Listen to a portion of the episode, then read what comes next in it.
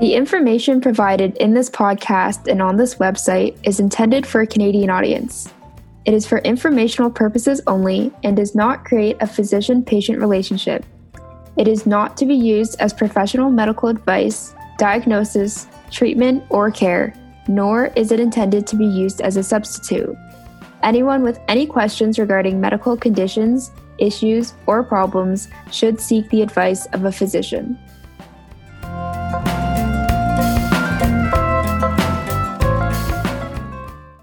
Welcome to episode 8 of Peep the Process, a sport and exercise medicine podcast for Canadian student athletes. Hey, Emma, do you like baseball? I have to tell you, growing up, I wasn't such a big fan, but after I started dating a baseball player, I have definitely gotten more into it over the past couple of years. So, today's guest, Ryan Crotin, will be a real treat for anyone interested in baseball and for anyone who has stepped into a gym to train. He happens to be my nephew, and he grew up in Whitby, Ontario.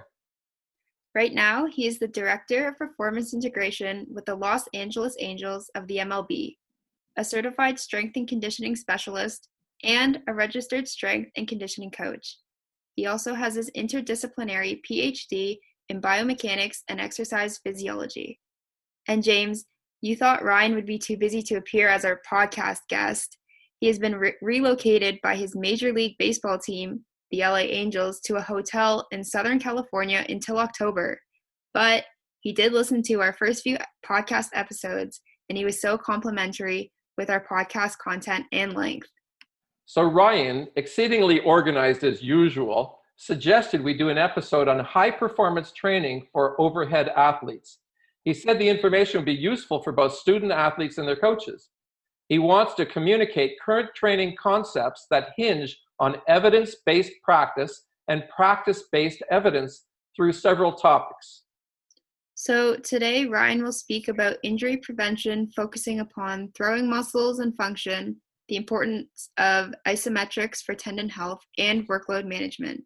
Finally, he will address recovery methods, including rhythmic exercise and devices. After all the doctors and rehab professionals we've had on our podcast, it's very refreshing to have a sports scientist who can make things understandable for our student athlete audience and their coaches. Sure, but he just doesn't talk the talk. He also lifts weights with the players. When Ryan comes back to Canada, he is always being asked to give workshops for young athletes. I know he was on a webinar just a few weeks ago for elite Canadian ball players. Ryan, welcome to Peep the Process and thank you for making time to be on today. I appreciate it. I'm very happy to be able to speak with your community. So, not all of our listeners are baseball players. Uh, would you be able to explain how a pitcher throws a breaking ball differently from a fastball? Sure. So, in terms of the grip, that's one of the most distinguishing factors from a breaking ball and a fastball. Um, the breaking ball is usually gripped on the seams where the fastball can be they're on the seams where you can turn the ball down so me, meaning your fingers go down your thumb goes up when you throw the curveball and a fastball your fingers are on top of the ball and there's much more backspin so the spin is the element that changes between the fastball and the breaking ball so how does this affect the elbow well, when you throw a curveball, your wrist is supinated. And so supinated means palm up. So if you think cup of soup and I turn my palm up, that's the position that you're holding the baseball.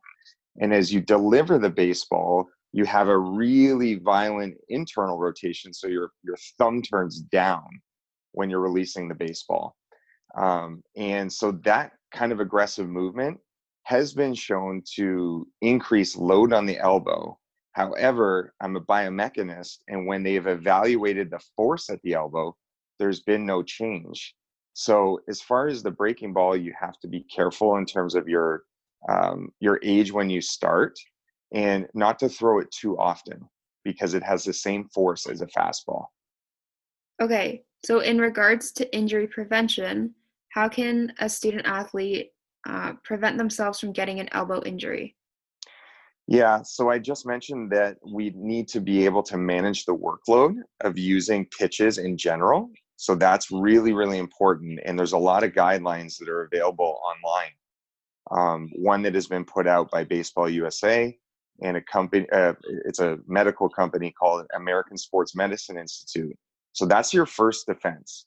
The next is to be able to develop full body strength um, because the throwing delivery has to be efficient and if you have any weaknesses in the delivery it tends to put more load on the on the throwing arm and you need to have an arm care prevention program that targets the rotator cuff which are the muscles that rotate the, the shoulder forward and backward and brings it up and down and then also your scapular muscles so your shoulder blade at the back you need to have a program that um, manages uh, the stability of that area and then your forearm so you need elbow stability. And when you have all those things in combination, you have a better chance of preventing injury. Okay. Can you explain to the student athletes what isometric exercises are and how they can help them? Sure. So, isometric exercises, that means that the muscle isn't changing length. So, if you think about pushing on a wall, that means that I'm exerting force, but my joints aren't moving outside of a, a, range that it's already in. And it's really important to stabilize the joints with isometric because you don't need to lift heavy weights, but you need to keep your muscles active for a longer period of time. And what that does is it really strengthens uh, ligaments and tendons, which is much different than weight training or any type of movement that has an extension and flexion or any other joint type of motion that the joints change angle and the muscle change length. Okay, so then would these exercise vary for athletes from one sport to the other, or would they be kind of similar?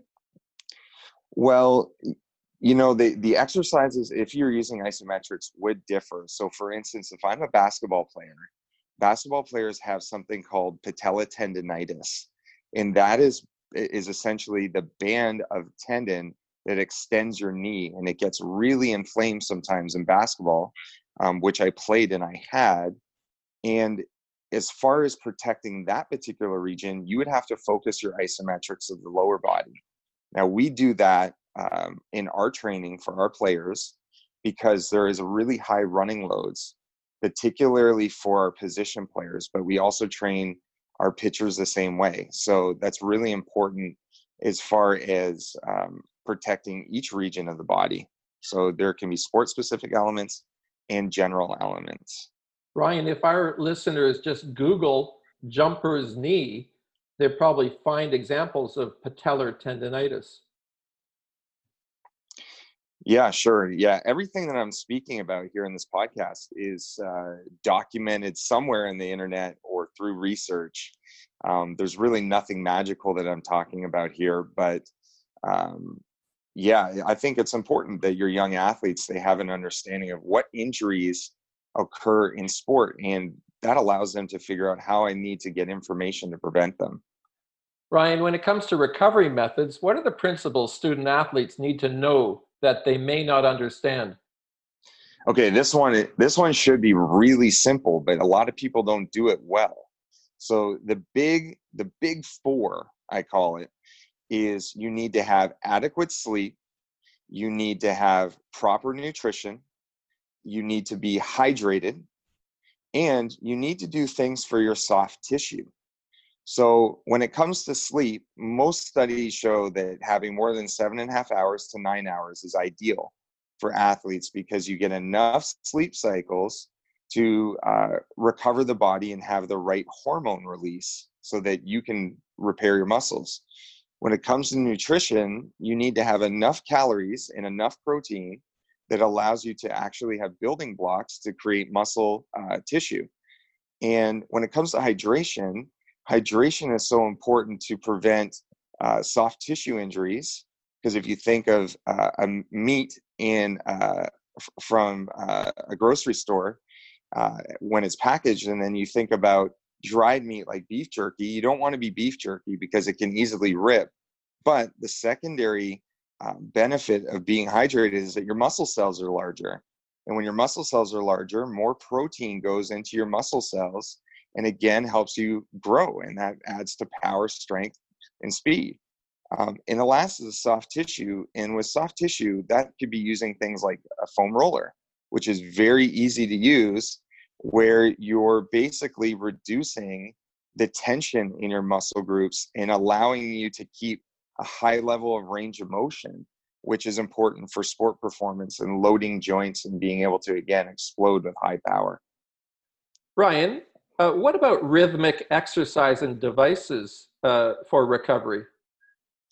Yeah, so rhythmic exercise is really, really impactful. When athletes, you know, throw or do high intensity overhead work, even like tennis or volleyball, um, there are some micro damage uh, to to uh, blood vessels and and some to the neurons, which are your, your nerve cells, that can occur. And so, what rhythmic exercise does is it does a few things. It allows the muscles to compress the joint, so it teaches the shoulder um, and you're using something like a body blade or or something that wiggles basically uh, and doing different shoulder movements with it um, and it, it gets the muscles to be able to learn how to compress the joint and stabilize it uh, it brings a lot of blood flow back to the muscle that has been exercised. So again here we have our nutrition. It's opening up little pathways to get that into the muscle fibers um, and tissues that may have been slightly uh, damaged and um, the other thing that it, it's impactful for is just general coordination. Um, when it comes to some of these neuromuscular electrical stimulation devices, which is a long word, and it just means it's a twitch device. When you use those around your muscle groups, it allows rhythmic contraction without you actually exerting effort. And the rhythmic contraction allows muscles to move. And when muscles move, they pull out fluid from the muscle tissue because we have these vessels called lacteals that don't have valves and those are the ones that can pull the fluid out of the muscle and it needs a squeezing action. So if you basically squeeze a pipe and or or a hose and you release it sucks up. And so that's what that type of device does to reduce swelling and it kind of gets you ready for your next day which is you know very key for an overhead athlete. And is it this at the end of the workout? Yes yes this is typically done at the end of the workout but some people utilize at least the perturbation as a warm-up you know before their training. Oh i think you're going to have to explain perturbation yo yes so, so perturbation so just think of perturbation as wiggling um, you know rhythmic back and forth really short actions. The muscle's not moving in too great a range, but you're kind of rhythmically wiggling your uh, shoulder. And if you look up online body blade exercises, you'll you'll definitely see what I mean. Um, but we have something called co-contraction. That that is a big word, but that means that uh, all muscle groups are contracting at the same time, and that's where you get some of the stability features from that device. Ryan, how can student athletes ensure that they're getting good strength and conditioning training and good coaching? Yeah, so when you're going to look for somebody, you definitely want to consult a, a an exercise professional. Um, you want to see that they have a designation called the CSCS. So that's a certified strength and conditioning specialist. And that's something that you require a degree for.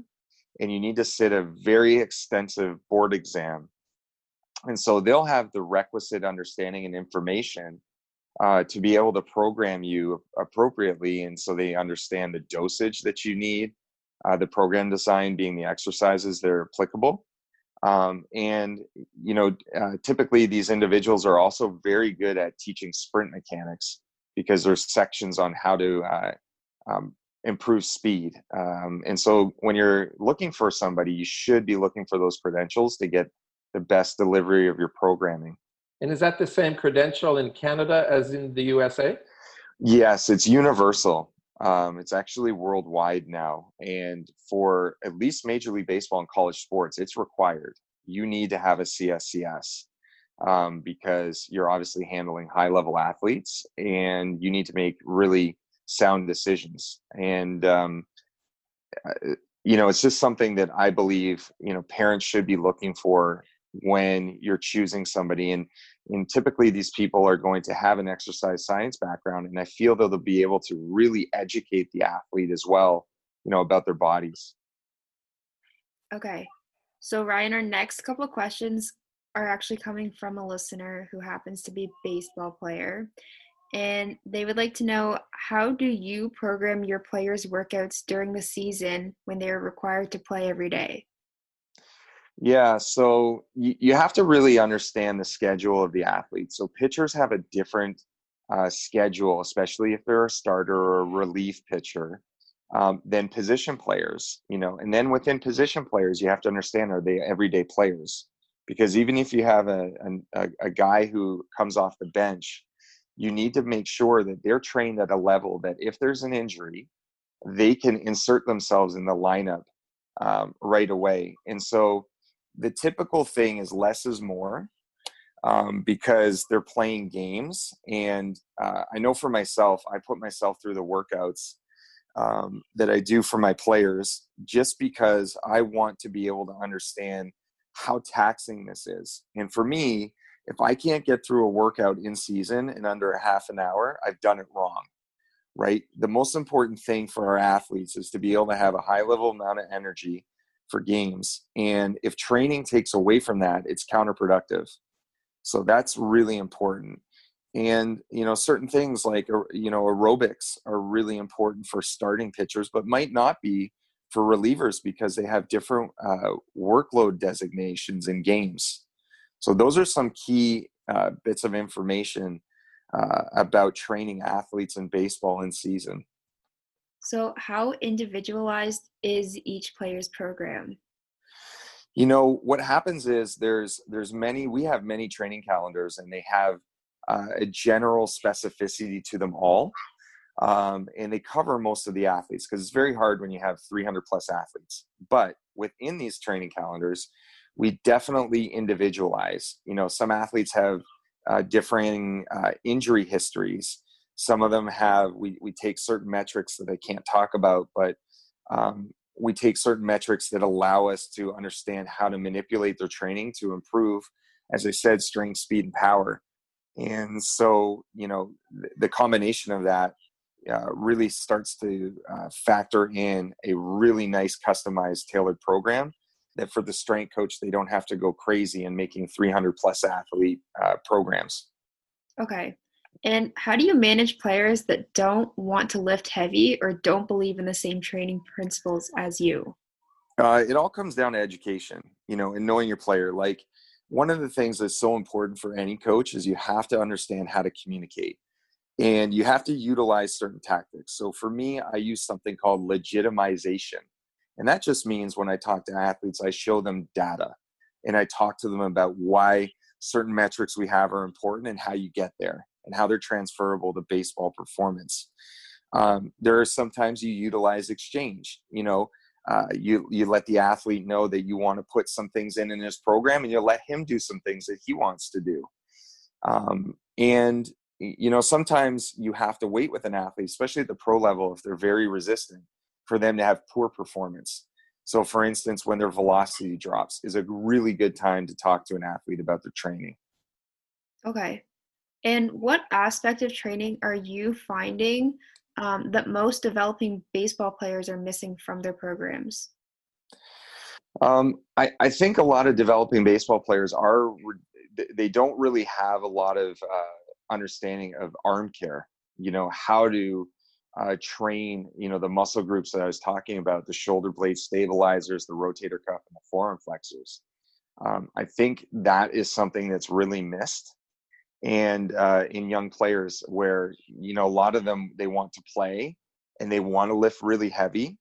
Um, obviously they want to be bigger and faster and stronger but some of these little things that are injury prevention based are incredibly important for their overall health uh, and staying on the field. So i think that can be neglected.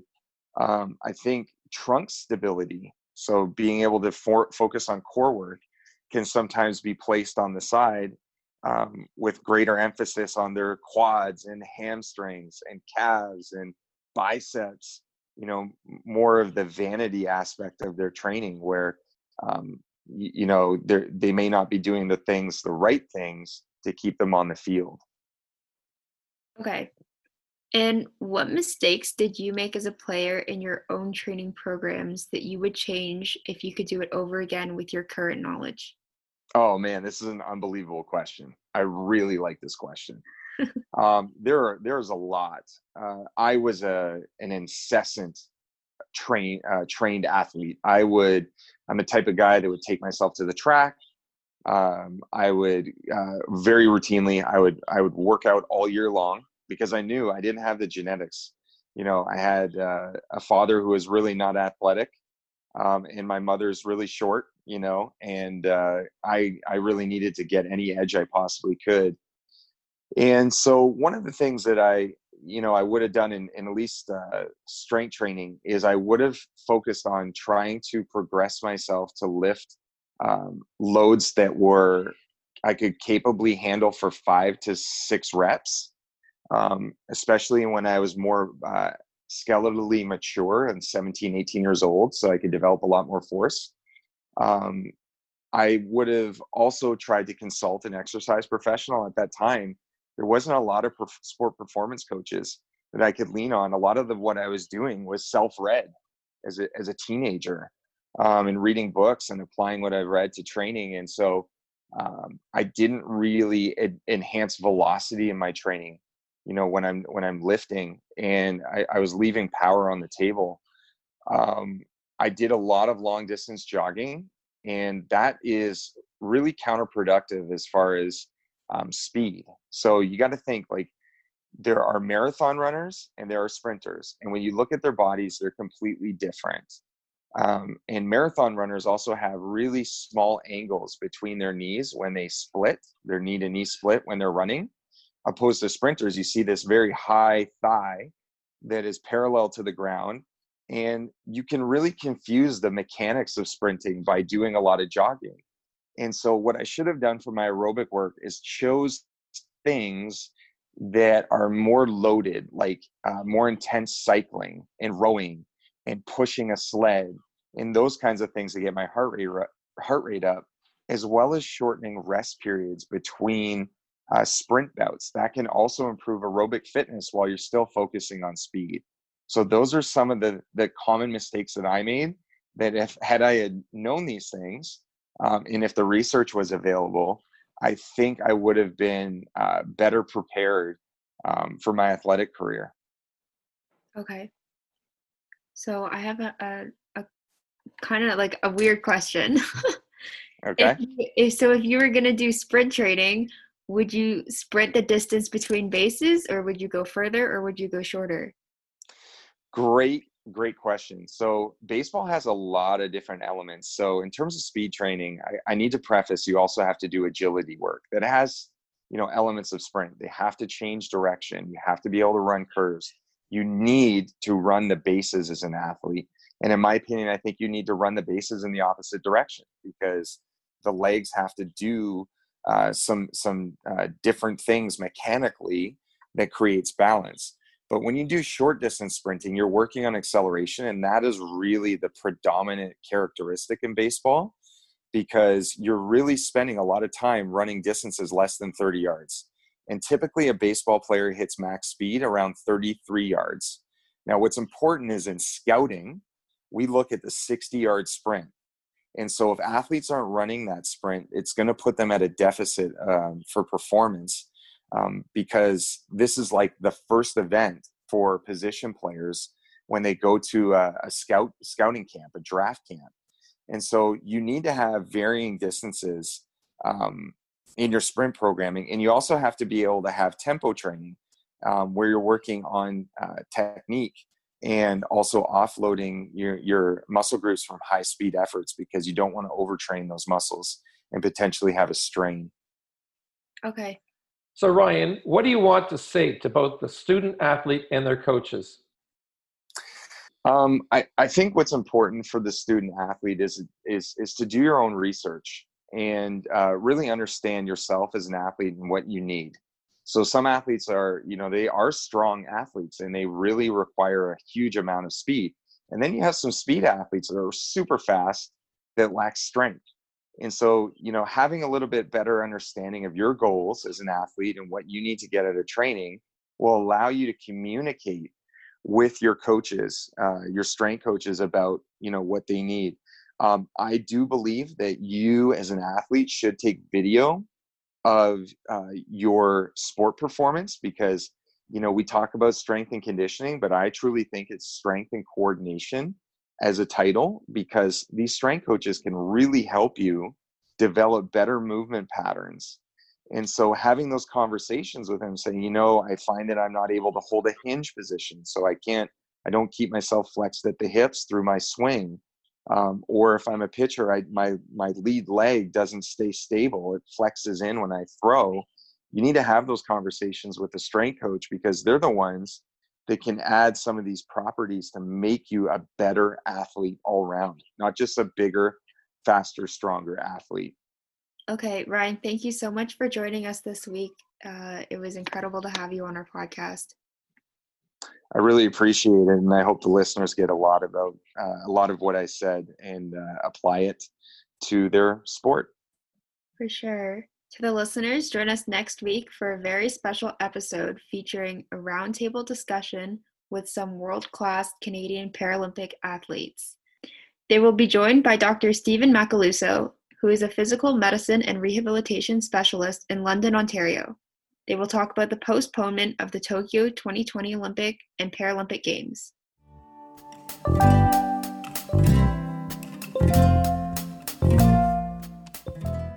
Thanks for listening to our podcast. We hope you enjoyed. Be sure to check out our social media pages on Instagram at Peep the Process Podcast and on Twitter and Facebook at Peep the Process. Our website can be found at peeptheprocess.buzzsprout.com. This podcast is produced by Emma Jacobs along with associate producer Enrica Imaturo. Special thanks to the Department of Family Medicine at the Scarborough Health Network, the Athletic Department at Seneca College, and the Canadian Academy of Sport and Exercise Medicine for their support. See you next time. At this point, we would like to remind you that the information provided in this podcast and on this website is intended for a Canadian audience. It is for informational purposes only and does not create a physician patient relationship. It is not to be used as professional medical advice, diagnosis, treatment, or care, nor is it intended to be used as a substitute. Anyone with any questions regarding medical conditions, issues, or problems should seek the advice of a physician.